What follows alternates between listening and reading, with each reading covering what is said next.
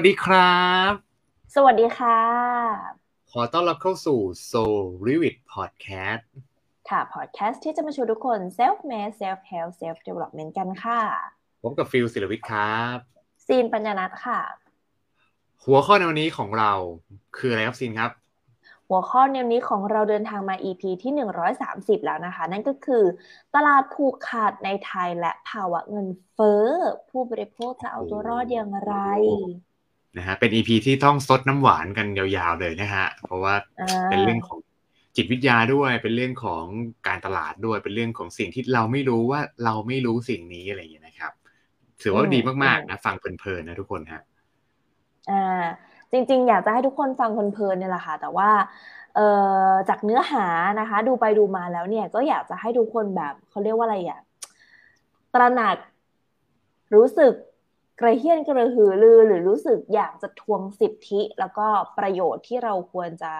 ได้รับจริงๆอย่างเป็นธรรมนะคะคืนมาเนาะก็โซลิวิทของเราตอนนี้นะคะก็เป็นอีกหนึ่งตอนที่แบบเป็นกระบอกเสียงเล็กๆแล้วกันนะคะเพื่อให้ทุกคนรู้สึกตื่นรู้เนาะว่าแอสเราอะเป็นผู้บริโภคเป็นยูเซอร์นะจริงๆเรามี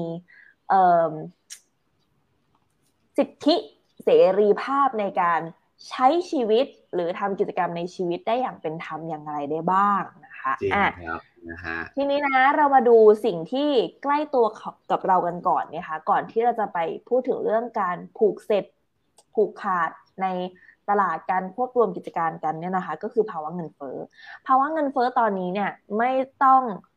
พูดอารัมภบทอะไรมากมายทุกคนก็รู้สึกว่ากระทบกับตัวเองมากมายแหละไม่ว่าจะเป็นคนชนชั้นล่างนะหาเช้ากินค่ำคนชั้นกลางนะหรือว่าคนที่ถ้าไม่สูงมากจริงๆเนี่ยก็บางคนก็อาจจะรู้สึกว่าเฮ้ยมันเหมือนแบบมีกระทบมาหน่อยๆนะนิดนึงนะอะไรอย่างนี้นะคะอันนี้แหละมันคือเรื่องของภาวะเงินเฟ้อที่เฟ้อจริงๆก็มีแล้วหลายๆธุรกิจที่เพิ่มราคาขึ้นมาก็เพราะว่ามันมีการเฟ้อขึ้นขององค์รวมมันเลยต้องเฟ้อขึ้นไปด้วยซึ่งถ้าเรามาพูดถึงการขึ้นราคาของเวลามันขึ้นแล้วเนี่ยมันขึ้นเลยถูกไหมฟิลมันน้อยมากที่แบบไม่หวนกลับไปอีกแล้วเวลามันขึ้นปุ๊บแล้วมันจะลงกลับมาเนี่ยมันยากมากอย่างตอนนี้ที่มีประเด็นกันในเรื่องของการหยิบยกประเด็นขออนุญาตนะคะกระทรวงพาณิชย์ขึ้นราคาบะหมี่กึ่งสำเร็จรูปโอ้ขึ้นอีกนะคือก่อนนี้ขึ้นมาแล้วนะสเต็ปนึงนะจาก 6-8 บาทอันนี้คือกำลังขออนุญาตกันอยู่แต่ว่าแปะมือกันเลยนะ5เจ้าดังนะคะเพราะว่ามันมีในเรื่องของการนำเข้าแป้งสาลีหลักๆแล้วเนี่ยมากกว่า 60-70% ของบะหมี่กึ่งสำเร็จรูปมาจากแป้งสาลีอันนี้คือมันเป็นเหตุผลที่เขายืนกรานว่าเนี่ยแหละมันทำให้เราได้กำไรน้อยมากเลยจากการขายให้กับผู้บริโภคในประเทศไทยถ้าคุณยังไม่ยอมขึ้นนะเราจะเน้นขายโฮเซลให้กับต่างประเทศมากกว่ามันได้กำไรมากกว่าซึ่งอันนี้มันก็กระทบซึ่งอันนี้มันเป็นลักษณะของการเฟ้อแบบมีเหตุและผลนะคะเพราะฉะนั้นเงินเฟ้อเนี่ยตอนนี้มันคือการบีบกันของเหตุและผลทั่วโลกไม่ว่าจะเป็นสงครามน้ำมันโควิดหรือการฟื้นตัวทางเศรษฐกิจอะไรก็ตามแต่มันเลยกระทบจริงๆแล้วก็ตอนนี้มันก็ขึ้นอยู่กับประสิทธิภาพของโซลูชันนโยบายรัฐบาลต่างๆว่าจะฟื้นเศรษฐกิจได้ยังไงเพราะฉะนั้นเงินเฟ้อเราเห็นถึงโครงสร้างของมันแล้วว่ามันมีที่มาที่ไปอย่างไรนะแต่ทีนี้เรามาดูสาเหตุของการผูกขาดในประเทศไทยของเรากันบ้างดีกว่าทำไมต้องมาควบรวมกิจการกันเหรอมันมีเหตุผลอะไรช่วงนี้ข่าวดังเลยนะฮะข่าวดังนะคะแต่ก่อนอื่นที่เราจะไปซูมอินถึงประเด็นที่จะเกิดขึ้นของ2ดีลใหญ่ๆนะของการจะควบรวมกิจการกันนะคะของตลาดโทรศัพท์คมนาคมการสื่อสารของบ้านเราเนี่ยนะคะที่เรารู้จักกันเป็นอย่างดีและทุกคนก็เป็นลูกค้าเขาเนี่ยนะคะเดี๋ยวเราก่อนจะไป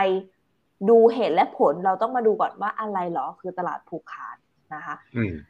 มันเป็นคำที่น่ากลัวมากๆเลยนะคะสำหรับหลายๆธุรกิจนะอย่างคำว่า ตลาดเนี่ยเราก็จะรู้ว่ามันจะเป็นศูนย์รวมผู้ซื้อและผู้ขายและในตลาดเนี่ยมันก็จะเกิดการแข่งขันกันถูกไหมคะสินขายหมูขายมาก่อนแล้วตั้ง5ปีดีๆฟิลมาเปิดร้านขายหมูฝั่งตรงข้ามโดนมีคู่แข่งเพราะฉะนั้นมันจะเกิดการแบบว่าเฮ้ยฟิลขายกี่บาทฉันจะได้ขายแบบไม่ต่างกันมากหรือฟิลขายแบบโอ้ยคุณภาพประมาณนี้งั้นฉันหาคุณภาพที่ดีกว่ามามันก็จะเกิดการแข่งขัน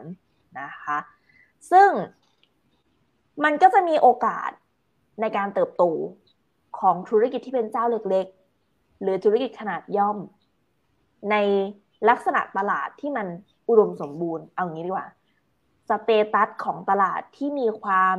แข่งขันกันอย่างสมบูรณ์มันจะเกิดจำนวนผู้ซื้อและผู้ขายในตลาดจำนวนมากฟิลลองจินตนาการว่าตลาดที่มีลักษณะเนี้ยมันคือตลาดสินค้าอะไรบ้างในประเทศไทย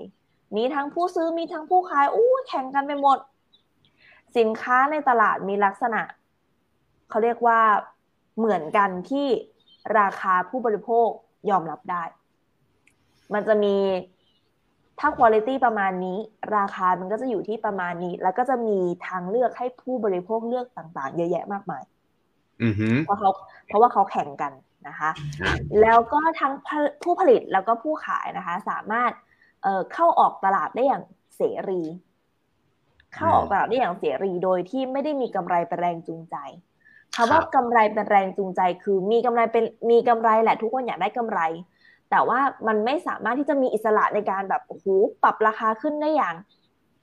สูงอย่างมีสำคัญถูกไหมคะมีการแข่งขันเป็นคานขันอยู่อันเนี้ยเป็นสเตตัสของลักษณะตลาดที่แข่งขันกันอย่างสมบูรณ์นะคะเพราะฉะนั้นมันก็จะมีข้อดีเยอะแยะมากมาย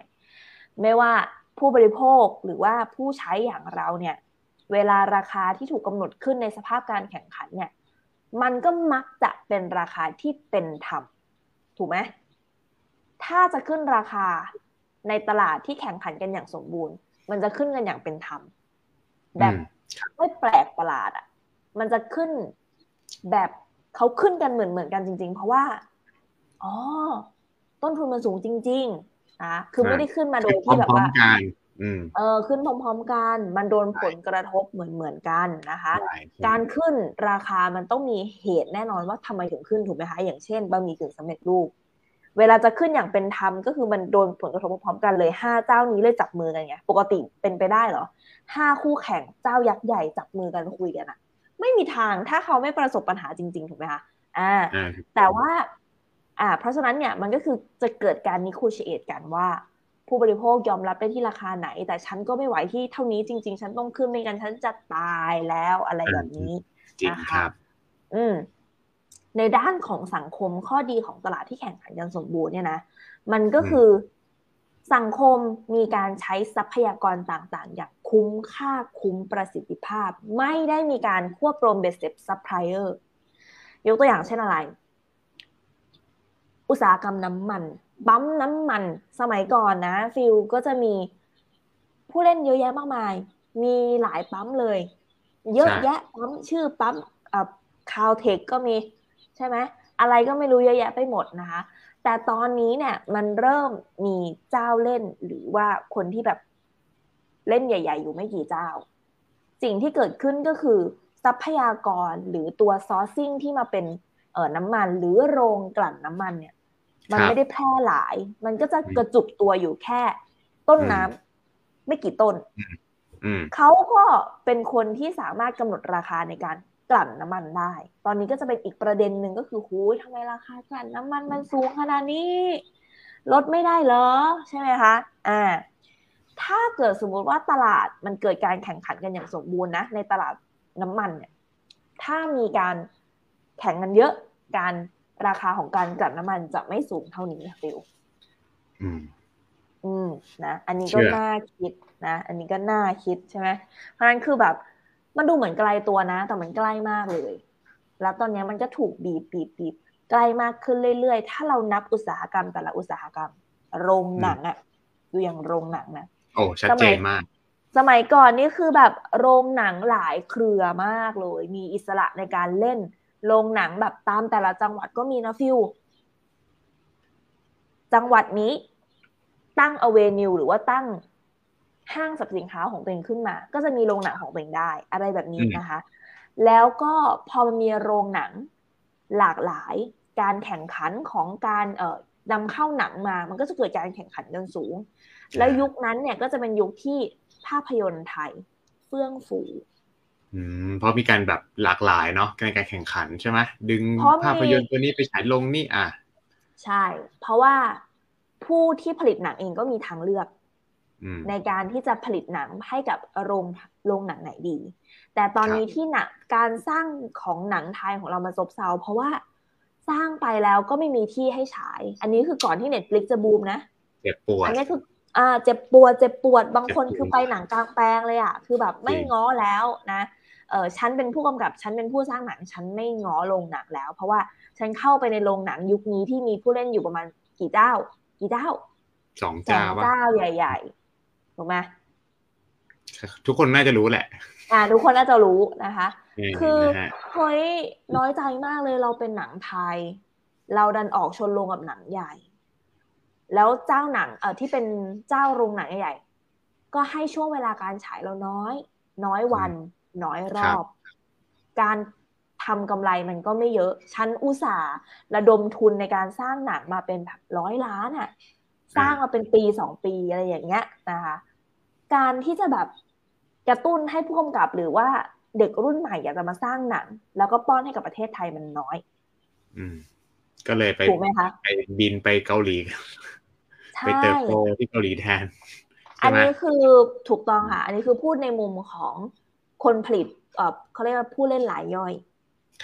ทั้งโรงหนังเองหรือทั้งผู้ผลิตเข้าโรงหนังแล้วเราอะรู้ไหมเขาคนไทยเนี่ยซื้อตั๋วหนังแพงกว่าหลายๆประเทศอะโคตรแพงมาก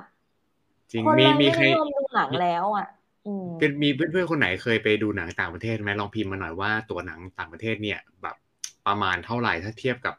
ประเทศไทยนะแบบคือมันเราต้องเทียบกับค่าข้าวเนาะมันเหมือนเรากินกาแฟสมมติเรากินกาแฟยี่ห้อ S เขียวๆนะฮะ S นำหน้าใช่ไหมมันก็จะแพงระดับ100นะครับแต่เราไปอยู่เมืองนอกเนี่ยกาแฟยี่ห้อ S เนี่ยนะฮะที่ขึ้นด้วยสตาร์เนี่ยฮะเหมือนเป็นกาแฟโลคอลเลยนะฮะมันไม่ได้ผิดที่อะไรนะมันผิดที่นั่นแหละเรื่องของค่าเงินนะครับเรื่องของต่างๆนะครับเหมือนกันนะราคาโรงหนังก็จริงๆก็ไม่น่าแพงได้ขนาดนี้นะครับใช่แต่ว่าด้วยความที่ผู้เล่นเขาก็มีกันอยู่แค่2เจ้าเพราะฉะนั้นคือฉันจะขึ้นราคาหน่อยหรือปรับไปเรื่อยๆอะไรอย่างเงี้ยนะคะจุดประสงค์เนี่ยมันยึดในเรื่องของกำไรเป็นหลักถูกต้องหรือถ้าให้เรามาดูนะคะว่าณปัจจุบันเนี้ยเราใช้สินค้าอะไรโดยที่เราไม่มีทางเลือกบ้างแต่เราก็ต้องใช้กันอย่างแพร่หลายและทุกคนก็ใช้อาทิเช่นการผูกขาดของรัฐบาลการไฟฟ้านครหลวงการประปาแห่งประเทศไทยอะไรแบบนี้เราไม่สามารถที่จะใช้ในองค์กรอื่นได้เพราะเราต้องใช้ให้กับ2หน่วยนี้เท่านั้นนะคะแต่ลักษณะของการผูกขาดของรัฐบาลเนี่ยมันก็ไม่ได้มีจุดประสงค์ไปเพื่อเน้นกำไรค่ะเน้นกำไรเป็นที่ตั้งไม่ได้เน้นกำไรเป็นที่ตั้งแต่เน้นในเรื่องของการควบคุมการผลิตควบคุมการกลั่นกรองอะไรแบบนี้นะคะการกระจายออกไปนะคะการควบคุมคุณภาพต่างๆแต่ถ้าเราดูนะคะการผูกขาดที่เป็นลักษณะเอกชนพวกนี้นะคะมันเยอะมากขึ้นเรื่อยๆโดยที่มีนัยสำคัญและไม่เป็นธรรมแล้วในประเทศไทยของเรานะฟิวเชื่อไหมหัวอันนี้คือซินมีสคริปต์นะแต่ซินไม่ได้อ่านสคริปต์แล้วเพราะว่าอินครับอินเชื่อว่าอินฮะฟิวเองก็อ่านสคริปต์ไม่ทันเลยนะฮะการที่ประเทศไทยของเราเนี่ยมีลักษณะของการควบรวมเบ็ดเสร็จกิจการแบบเนี้ยเยอะขึ้นอ่ะถ้ามันมากจนมันผิดข้อกฎหมายมันต้องมีผิดข้อกฎหมายอยู่แล้วถูกหรือเปล่าการกินส่วนแบ่งทางการตลาดถ้ามากกว่า 50% แบบนี้แล้วอ่ะคุณเป็นแบบครึ่งหนึ่งของคนที่กินส่วนแบ่งทางการตลาดมันผิดกฎหมายแล้วอะไรแบบนี้หรือเปล่านะคะตามข้อกฎหมายที่มันจะออกมาเนี่ยประเทศไทยเราก็มีหน่วยงานด้วยนะในการที่จะสามารถปราบปรามได้ขอคุยขอพิจารณาหรืออนุญาตหรือไม่อนุญาตก็ได้เนี่ยมีนะมีจริงเหรอมีจริงแต่เหมือนไม่มีเสียงอ๋อมีจริงด้วยเหรอวะจะพูดได้ยังไงดีคือมีโดยนามนะมีโดยนามแต่เรามีเป็นงั้นนะ คืออันนี้ตามที่นักวิชาการเนาะเขาได้พูดกันออกมานะคะว่าเมื่อไหร่ที่มีการปล่อยให้เกิดการผูกขาดทางกิจการเกิดขึ้นนะคะมันจะเกิดการผูกขาดทางการเมือง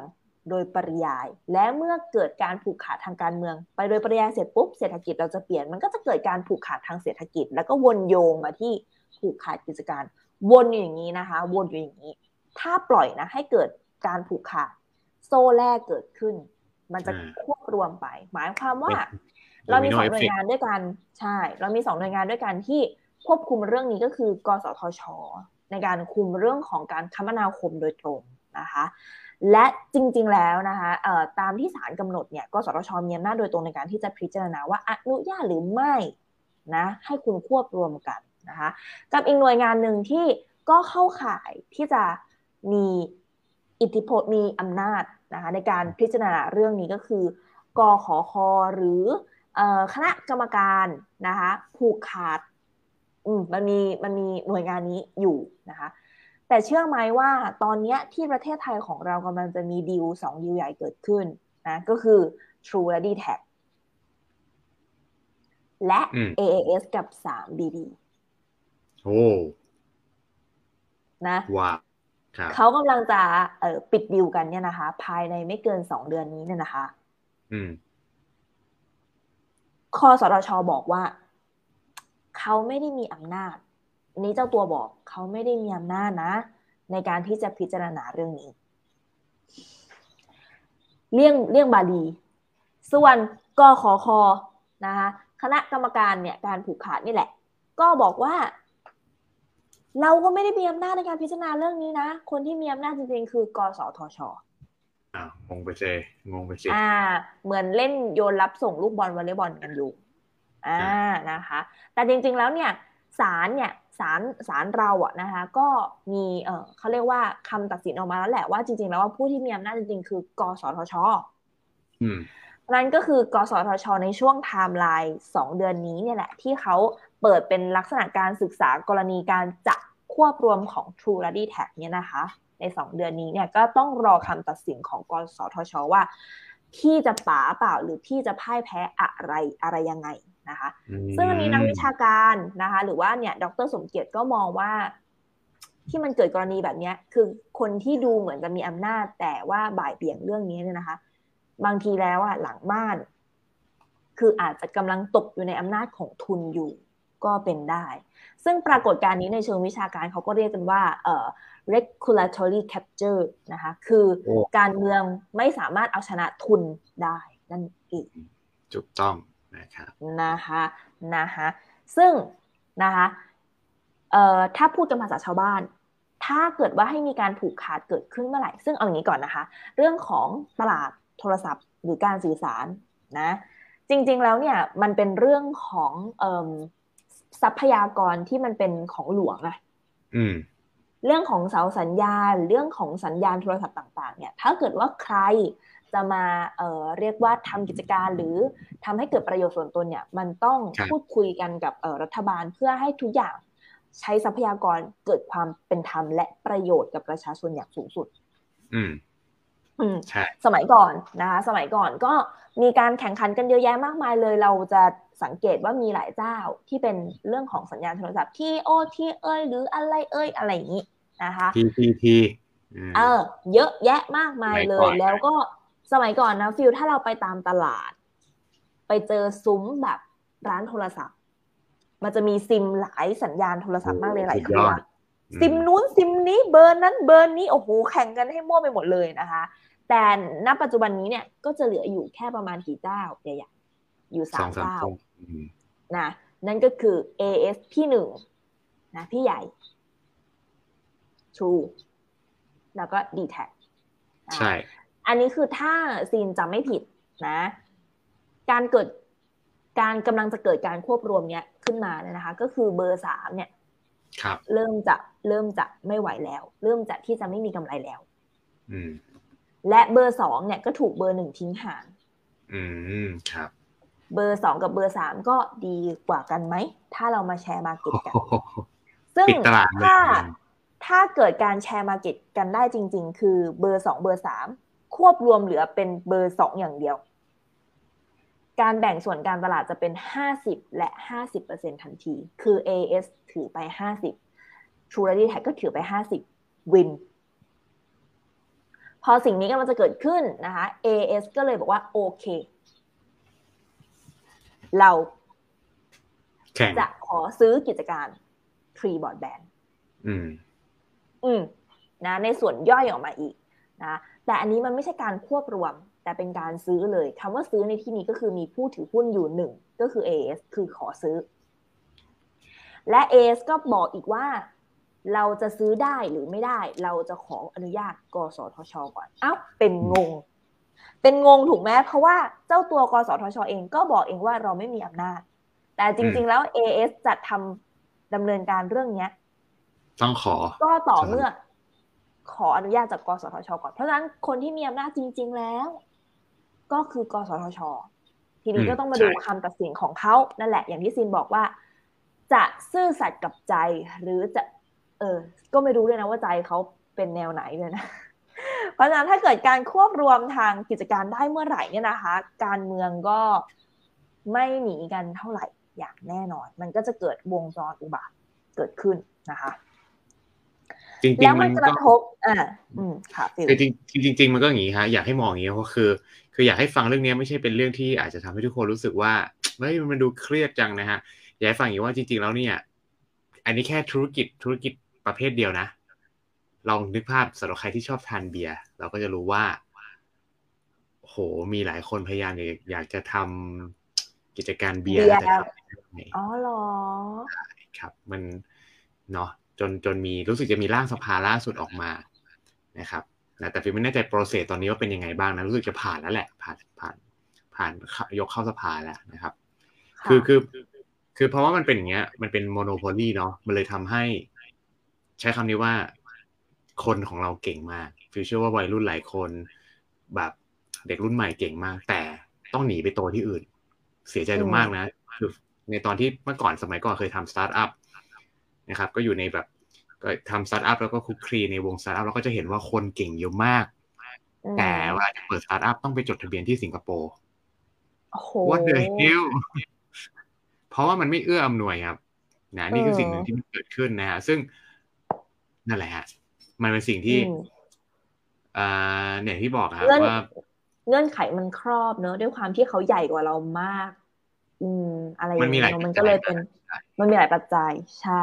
อย่างเอาว่าง่ายๆนะคะความไม่เป็นธรรมของผู้ผลิตก่อนเพราะว่าเมื่อกี้ฟิลพูดถึงผู้ผลิตใช่ไหมเราจะผลิตเราจะทำกิจการใหม่ๆขึ้นมานะคะเอาอย่างนี้ไม่พูดชื่อก็ได้แต่ว่าแค่ยกตัวอย่างก็จะรู้เลยนะคะอย่างเช่นซีนเนี่ยซีนทำสินค้าขึ้นมาแล้วซีนรู้สึกว่าซีนอยากจะขายให้มีช่องทางจำหน่ายที่แบบมันแพร่หลายทุกคนเดินเข้าไปซื้อได้มันก็ปฏิเสธไม่ได้ที่ซีนจะต้องไปขอเขาวางขายขอในกิจการแบบรีเทลวางขายนะคะที่เป็นเจ้าใหญ่ๆนะคะเราก็จะโดนเงื่อนไขอยู่หลายอย่างมากเลยเช่นหูเขาหักเปอร์เซ็นต์เราเยอะมากจริงๆจนเราแทบจนไม่เหลือกำไรเราแม่เจ้า1 2 60 40ป่ะก็จะมีตั้งแต่30 70 60 40ก็แล้วแต่ว่าเชลฟ์ไลฟ์ของเราหรือว่าดีมานด์ซัพพลายมันขึ้นอยู่กับยังไงนะคะแล้วก็ในเรื่องของการวางบิลหรือเครดิตหรือการโอนเงินก็ตามแต่ก็จะมีเงื่อนไขที่แบบว่าเราขายได้ตั้งนานแล้วทำไมเรายังไม่ได้เงินสักทีนะอะไรแบบนี้เป็นต้นคือมีเงื่อนไขที่เราไม่สามารถที่จะพูดคุยกับเขาได้เลยเพราะว่าเขาใหญ่มากครับนะคะมันก็ทำให้แบบ1ผู้ผลิตรายย่อยตอแตะไปไม่รอดสายป่านไม้พอนะคะแล้วผู้บริโภคอย่างเราล่ะไม่ว่าจะเป็นโทรคมนาคมที่เขากำลังจะควบรวมกันก็ตามแต่หรืออุตสาหกรรมอื่นๆที่ควบรวมกันมาแล้วนะอย่างเช่นที่เกิดขึ้นมาแล้วก็ได้โรงพยาบาลฟิวโรงพยาบาลเนี่ยนะคะสมัยก่อนเนี่ยก็จะมีเอกชนย่อยที่เป็นชื่อต่างๆเยอะแยะมากมายตอนนี้คนที่เป็นเจ้าของจริงๆหรือคนที่เป็นเขาเรียกอะไรคนที่กำทุนจริงๆอยู่เนี่ยนะคะก็ไม่กี่คนก็ไม่กี่เจ้า แต่เขาอาจจะไม่ได้เปลี่ยนชื่ออาจจะเป็นชื่อเดิมเลยแต่ว่าโรงพยาบาลรายย่อยไม่ว่าจะเป็นสมิติเวชหรือว่าอะไรที่เราใช้บริการกันอยู่ก็ดีเนี่ยจริงๆแล้วเขาโดนซื้อกิจการอะไรเรียบร้อยเป็นเครือเดียวกันทั้งหมดนะสิ่งที่ผู้บริโภคประสบก็คือว่าเป็นหวัดทีจ่ายหลายหมื่นมันคืออะไรทำไมเราไม่สามารถมีทางเลือกในการไปโรงพยาบาลเอกชนอื่นแล้วได้ราคาอีกแบบหนึ่งได้เลยตอนนี้เราจะทำอะไรก็ตามแต่ที่กระโดดเข้าไปในโรงพยาบาลก็ปี๊ดเดียวคุณจ่ายแล้วนะหลายพันและเป็นหมื่นเราไม่สามารถที่จะได้ราคาที่ดีเลยได้เลยแล้วลองคิดดูนะคะตั้งแต่คนชนชั้นกลางลงล่างลงไปจะมีทางเลือกไหนบางคนก็บอกก็มีทางเลือกไงก็ไปโรงพยาบาลรัฐไงนะพอเราไปโรงพยาบาลรัฐเสร็จปุ๊บนะคะมันก็จะเกิดปรากฏการณ์ตรงที่ว่าเราต้องรีบตื่นเช้าตั้งแต่ตีสองตีสามนะแล้วก็เอากับรองเท้าแตะของเราเนี่ยไปวางต่อคิว ถ้าคุณไปไม่ทันเมื่อไหร่คุณจะได้อีกประมาณ3-4 เดือนไปข้างหน้าเลยนะคะแล้วถ้าตอนนั้นคุณป่วยไม่ไหวแล้วคุณจะตายแล้วคุณก็ตายไปเลย ก็นั่นแหละฮะคาบ้านมันคือเราไม่มีทางเลือกค่ะการรักษาหรือค่ารักษาพยาบาลบางบ้านบางคนต้องกู้หนี้ยืมสินแบบแย่ไปเลยนะคะเพื่อที่จะเอาชีวิตมาหรือบางคนก็คือไม่ได้รักษานั่นเองอันนี้แหละมันเกิดมาจากการที่แบบตลาดผูกขาดนะโมโนโพลีแล้วใช่แล้วมันคือต้นทุนเอาจริงๆนะฟิลถ้าเราเนี่ยนะก็ทำงานในวงการการแพทย์หรืออุตสาหกรรมสุขภาพเราก็จะรู้นะว่าต้นทุนยาต้นทุนเครื่องมือแพทย์หรือแม้กระทั่งต้นทุนซัพพลีเมนต์เนี่ยมันมีให้เลือกเยอะแยะไปหมดนะคะต้นทุนน้อยมากๆมันก็มีนะคะหรือยาที่เราจะกินอย่างพาหรือแบบอะไรอย่างเงี้ยนะต้นทุนมันก็จะน้อยมากๆเช่นกันนะแต่ถ้าได้รับช่องยาจากโรงพยาบาลเมื่อไหร่มันจะสูงขึ้นมาทันทีก็จะอย่างที่บอกเขามันคือมันเหมือนยกตัวอย่างจริงๆเหมือนกันแหละเหมือนเวลาเราซื้อของลักชัวรี่คือมันอาจจะเป็นแบรนด์น้ำหอมที่น้ำหอมเนี่ยเหมือนกันเลยนะเหมือนผลิตที่จีนเลยแล้วแบบเหมือนกันเลยแต่พอติดป้ายแบรนด์เข้าไปอ่ะทำไมราคาต่างกัน10 เท่าเลยกระเป๋าใบละเป็นแสนอะไรอย่างเงี้ยนะครับก็แน่นอนนะครับในบางธุรกิจเนี่ยแน่นอนราคาที่มันอัพไปพุ่งเป็นเพราะว่าเขาใส่เรื่องของคุณค่าของแบรนด์ลงไปอันนี้เราก็ต้องยอมรับว่ามันก็คืออีกมิตินึงเนาะอีกแบบนึงแต่อย่างที่บอกครับว่าตลาดที่มันผูกขาดเนาะที่เราเจอมาตั้งแต่เล็กจนโตจนถึงวันนี้ฟิวเชื่อว่าหลายๆคนที่ฟังพอดแคสต์นี้รวมถึงซีนเองแล้วฟิวเองก็เจอกันมาตั้งแต่ขนมตั้งแต่น้ำดื่มตั้งแต่ของมึนเมานะฮะตั้งแต่การเดินทางอย่างเงี้ยนะครับเผลอๆยี่ห้อรถเมล์มันคือมันเห็นไหมเราจะเห็นว่าสุดท้ายเราไม่มีทางเลือกนะสมมติรถเมล์บอกว่าเฮ้ยฉันขอขึ้นค่ารถเมล์30 บาทเพราะว่าช่วงนี้น้ำมันแพงมากถามว่าคนที่เดินทางประจำทำไงอ่ะเขาไปซื้อรถเก๋งเหรอเขาคงไม่ใช่ก็ต้องทนจ่าย30 บาทครับใช่ไม่มีทางเลือกใช่เพราะตอนนี้ก็คือของมันเฟ้อไปทั้งหมดเลยใช่เลยนะครับนะคะเพราะฉะนั้นนี่คือสิ่งที่ทุกคนจะเจอแล้วก็เป็นประเด็นที่สำคัญมากครับเชิญซีนต่อเลยเพราะฉะนั้นนะคะเราลองดูค่าโทรศัพท์ต่อเดือนของเราณปัจจุบันนะคะตอนนี้นะมันอยู่ที่เท่าไหร่นะคะเราเผื่อใจเอาไว้เลยว่าเดี๋ยวมันจะขึ้นอีกแน่นอนนะคะด้วยที่การกล่าวในลักษณะที่จะเกิดประโยชน์ต่างๆให้กับประชาชนหรือลูกค้าของเราการควบรวมกันนี้จะเกิดนวัตกรรมใหม่ขึ้นมาซึ่งนวัตกรรมใหม่จะเป็นโปรดักต์ใหม่และแพ็กเกจใหม่ซึ่งราคามันคงไม่ถูกกว่าเดิม 6G ไปเลย 7G ไหมไป 7G เลยไป 6-7G ไปเลยนะคะเพราะฉะนั้นก็คือนี่แหละมันคือเรื่องที่เราปฏิเสธไม่ได้เราจำเป็นจะต้องใช้เขาอะนะคะเพราะฉะนั้นคือสุดท้ายแล้วเนี่ยเรามีตัวอย่างอะไรให้ศึกษาบ้างแล้วเราจะผ่านจุดนี้ไปได้ยังไงเอาจริงๆเป็นมีบทเรียนจากต่างประเทศด้วยนะคะ ที่อเมริกาเนี่ยนะคะก็เคยมีเหตุการณ์ลักษณะแบบนี้เหมือนกันนะคะในยุคปีนู่น18ยุคปี1800นะคะก็เกิดกิจการที่แบบควบรวมกันมากมายนะคะแล้วก็การควบรวมอย่างที่เรารู้กันนะคะถ้ามีการควบรวมเมื่อไหร่จะเกิดอภิมหาเศรษฐีเมื่อนั้นไม่มีใครเอาลงแล้วไม่มีใครเอาลงแล้วนะคะแล้วก็ทุกคนไม่มีทางเลือกเราก็จะมีกำไรแต่เพียงผู้เดียวนะคะก็จะเกิดมหาเศรษฐีเยอะแยะมากมายนะหรือไม่จำเป็นต้องเป็นการควบรวมก็ได้นะคะอย่างเช่นการเป็นผู้เล่นรายเดียวแล้วคนอื่นคือไม่ได้เกิดการควบรวมอะแต่ว่าเขาเป็นนวัตกรรมจริงๆเป็นผู้เล่นเล็กเช่นยุคมาร์คซักเคอร์เบิร์กนะยุคอีลอนมัสก์ยุค Amazon มันไม่ได้มีการควบรวมหรอกค่ะในช่วงเริ่มต้นแต่ว่าเขาเป็นโปรดักที่ rare item และตรงกับความต้องการของใหม่เป็นของใหม่ในโลกนี้เพราะนั้นก็คือจะเป็นมหาเศรษฐีเลยทันทีนะคะสมัยใช่สตาร์ทอัพซึ่งในยุค1800เนี่ยนะคะเกิดการควบรวมกิจการต่างๆเยอะแยะมากมายเกิดมหาเศรษฐีเยอะในขณะที่ผู้คนจนคนอเมริกายากลำบากอยู่อย่างแบบลำบากเพราะฉะนั้นเนี่ยคนอเมริกาก็ไม่ยอมนะคะลองดูเราซิว่าเรายอมหรือเปล่านะคะคนอเมริกาไม่ยอมเลยตื่นตัวต่อต้านเขาเรียกอะไรนะประท้วงจนรัฐบาลเนี่ยฟังเสียงประชาชนก็เลยเกิดเป็นกฎหมายต่อต้านการผูกขาดขึ้นมาในปี1890ว้าวหลังจากนั้นก็เกิดการเปลี่ยนแปลงครั้งใหญ่เลยนะคะคือกฎหมายนี้มีมาก็กระตุ้นและกระเตื้องแต่ว่าก็จะมีเขาเรียกอะไรผู้นำที่ต่อสู้ทางด้านการผูกขาดเนี้ยนะคะนั่นก็คือธีโอดอร์ โรสเวลล์ในยุคนั้นนะคะแล้วก็มีนโยบายในเรื่องของการต่อสู้การผูกขาดจน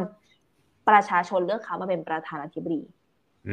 แล้วก็หลายๆกิจการถูกปราบปรามอย่างต่อเนื่องบอกเลยว่าตอนนั้นเนี่ยอเมริกาเข้าสู่ยุคก้าวหน้าเลยค่ะทุกคนเศรษฐกิจก้าวหน้าคนลืมตาอ้าปากได้ทุกอย่างมันเป็นธรรมไม่ขูดรีดจากประชาชนนึกออกไหมนะคะนั้นเนี่ยมันก็จะมีการปฏิรูปอย่างกว้างขวางทั้งภาครัฐแล้วก็สังคมเลยแล้วก็บริษัทไหนที่เดิมเป็นบริษัทผูกขาดมาก่อนนะคะก็จะเป็นที่รังเกียจของทุกคนเลยภาพลักษณ์ไม่ดีนะจนต้องมากู้ภาพลักษณ์โดยทำกิจกรรมช่วยเหลือสังคมคุณไหมคุณยิ่งเป็นบริษัทใหญ่ยิ่งต้องทำกิจกรรมช่วยเหลือสังคมเพราะว่ากลัวโดนมองไม่ดีเพราะฉะนั้นเราต้องให้คุณค่ากับสิ่งที่เป็นเนื้อแท้จริงๆนะคะทุกคนก็อยากให้ทุกคนมองเห็นเนาะยิ่งเขาโตนะคะยิ่งเขาแบบเติบใหญ่นะคะจริงๆเขาต้องเขาเรียกว่าตอบแทนสังคมโดยจริงๆนะคะเพราะฉะนั้นเนี่ยนะคะโซลูชัน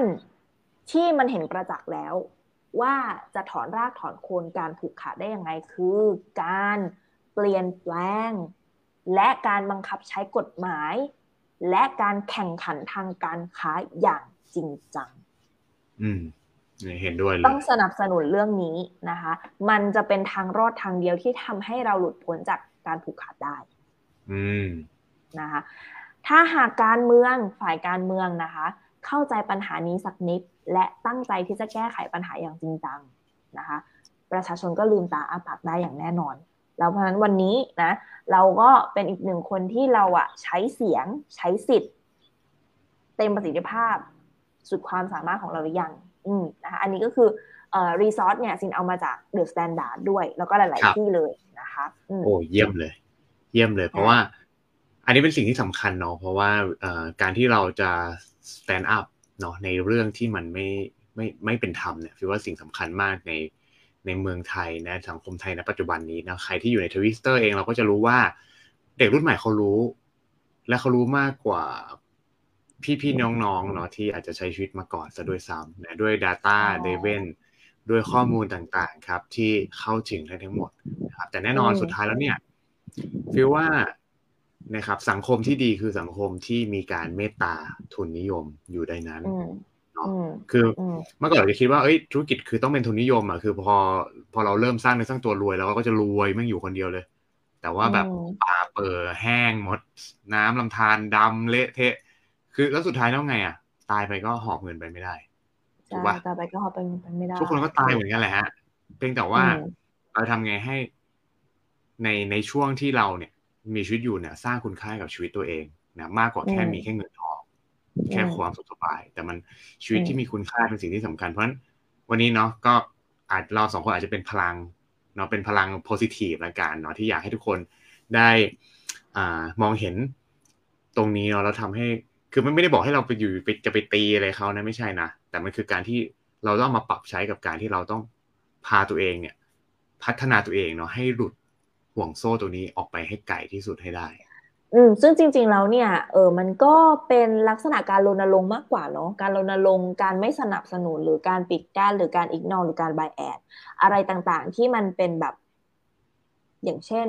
อะไรดีอ่ะอุ้ยดูดิไปได้เขาเรียกว่าอะไรอ่ะไปสนับสนุนแบรนด์เนี้ยเป็นลักษณะนั้นนะอู้เนี่ยได้เบอร์สวยมาเลยจากเครือนี้นะเธอไปดูเลยอะไรอย่างเงี้ยอะไรประมาณนี้ถึงแม้ว่าเขาจะมีสินค้าที่ดีมากจริงๆมาให้เราหรืออะไรก็ตามแต่นะคะแต่ว่าถ้าพูดแล้วอ่ะพูดไปพูดมาเราไม่เห็นสินค้าดีๆอื่นไงเพราะเขาไม่มีผู้เล่นอื่นให้เราดูอ่ะมันก็เลยมีแต่สินค้าของเขาอ่ะนะคะมันก็คือไม่เข้าใครไม่ออกจริงๆแล้วถ้าวันนี้เรายังรู้สึกว่าโหยได้เงินเดือนมาแม่งแบบจ่ายค่าโทรศัพท์หมดเลยหรืออะไรอย่างเงี้ยนะก็มันเป็นผลพลอยได้ผลพวงโดยตรงมาจากเนี่ยแหละสิ่งที่เราพูดกันมาเมื่อต้นชั่วโมงเราผ่านมานี้นะแล้วก็ขอย้ำอีกนิดนึงนะคะว่าเราสามารถที่จะปฏิรูปแล้วก็ไม่ให้คุณค่ากับสิ่งนี้ได้นะเพราะว่าสุดท้ายประชาชนเสียงมันต้องมากกว่าอันนี้คือมุมมองของซิงก็เชื่อแบบนั้นนะคะเพราะปัจจุบันเนี้ยไทยเราเนี่ยนะถึงแม้ว่าจะมีข้อกฎหมายและนโยบายที่เป็นแค่ในนามนั้นน่ะมาเฉยๆแต่ว่าไม่เคยมีคดีไหนเลยถูกฟ้องร้องนะในเรื่องของการผูกขาดที่ไม่เป็นธรรมเสมือนว่าในเมืองไทยของเราไม่มีการผูกขาดที่ผิดกฎหมายเลยก็ไม่มีคดีแบบนี้เกิดขึ้นเลยไม่มีคดีแบบนี้เกิดขึ้นเลยทันทีที่มีข้อกฎหมายนโยบายนะคะนะคนไทยต้องจริงจังเพิ่มอีกแบบไหนนะคะเรื่องนี้มันเป็นเรื่องของเราและใกล้ตัวมากๆนะคะก็อยากให้ทุกคนaware แค่นี้ละเนาะที่เราแบบมาเป็นกระบอกเสียงนะคะจริงนะครับก็อีกนิดจะฝากสุดท้ายละกันนะครับคืออย่างนี้ครับบางคน aware เนาะแต่เราแน่นอนเราเป็นกระบอกเสียงก็จริงครับแต่แน่นอนการเปลี่ยนแปลงมันต้องใช้เวลา